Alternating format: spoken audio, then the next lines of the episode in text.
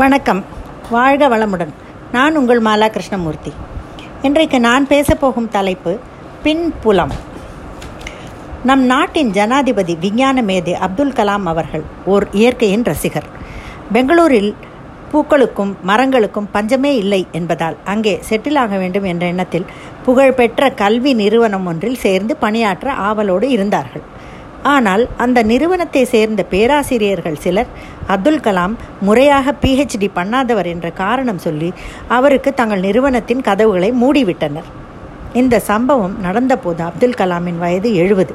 அதுவும் அக்னி ஏவுகணை வெற்றிக்கு பிறகு. பொக்ரான் வெற்றிக்கு பிறகு. பிரதமரின் பிரதான அறிவியல் ஆலோசகராக பணியாற்றியதற்கு பிறகு. ஆனால் கலாம் அதனால் பாதிப்படையவில்லை. எடுத்துக்கொண்ட குறிக்கோளுக்காகவும் லட்சியத்துக்காகவும் ஒருமுக சிந்தனையோடு செயல்பட்டார். இது மாதிரியான சின்ன சின்ன தோல்விகள் நம்மை ஒருபோதும் பாதிக்காது. சில சமயம் நம்மை விட குறைவாக மதிப்பெண் வாங்கிய மாணவருக்கு கேம்பஸ் இன்டர்வியூவிலேயே வேலை கிடைத்து விடுகிறது. அப்போது வேலைக்கு என்று எடுக்கும்போது மதிப்பெண்கள் மட்டுமே அளவுகோல் என்பதில்லை. என்னதான் படித்து மார்க் வாங்கினாலும் டீமில் இருக்கும் மற்ற ஊழியர்களிடம் ஒருங்கிணைந்து வேலை செய்ய முடியுமா? கஸ்டமர்களின் தேவை என்ன என்பதை அவர்களுடன் நட்போடு பழகி புரிந்து கொள்ள தெரியுமா? தான் உருவாக்கிய ப்ராடக்ட் ஆர் ப்ரோக்ராமை விற்பனை செய்யும் சாமர்த்தியம் உள்ளதா? என்று பலதையும் ஆராய்ந்து பார்த்து தான் நம் தேர்வு செய்கிறார்கள். வீட்டில் வேலைக்கு புதிதாக ஆள் சேர்க்கும் போது கூட அவர்களுடைய பின்புலம் தெரிந்து கொண்டு தான் சேர்க்கிறோம்.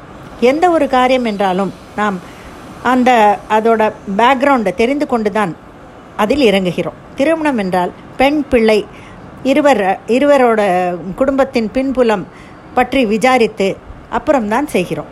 அஸ்வத்தாமன் துரோணரின் மகன். தன்னை பிரதான சீடனாக ஏற்காமல் அர்ஜுனனை ஏற்றுக்கொண்டாரே என்று தந்தை மீது அவனுக்கு ஏக வருத்தம். நேரடியாக இதை அவரிடம் கேட்டும் விடுகிறான். அதற்கு துரோணர் மகனே நான் அர்ஜுனனுக்கு சொல்லிக் கொடுத்ததை விட உனக்குத்தான் அதிகமாக சொல்லிக் கொடுத்தேன். நாராயண அஸ்திரம் பற்றி அர்ஜுனனுக்கு நான் சொல்லித் தரவில்லை.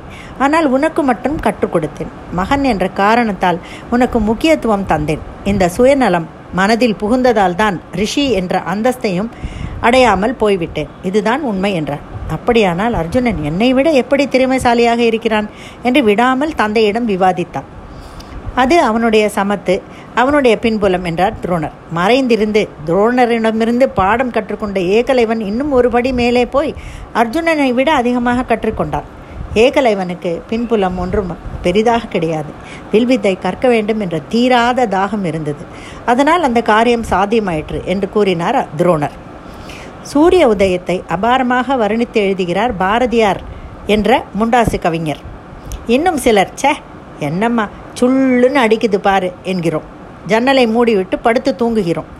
அதனால்தான் அவர் மகாகவி பட்டம் பெற்றார். தூங்கியவர்கள் சோம்பேறி பட்டம் பெற்றார்கள். உடல் கட்டுப்பாடு மனக்கட்டுப்பாடு ஒழுக்க கட்டுப்பாடு இது மூன்றும் இருந்தால் பின்புலம் எதுவாக இருந்தாலும் கண்டிப்பாக வாழ்க்கையில் வெற்றி நடை போட வேண்டும் போட முடியும். இதற்கு உதாரணமாக ஹெலன் கெலர் பீத்தோவன் கவிஞர் மில்டன் எடிசன் போன்ற சாதனை படைத்தவர்கள் எல்லாம் உதாரணமாக கூறலாம். இவர்கள் எல்லாம் அதிகமான பின்புலம் இல்லாதவர்கள்தான். நன்றி வணக்கம்.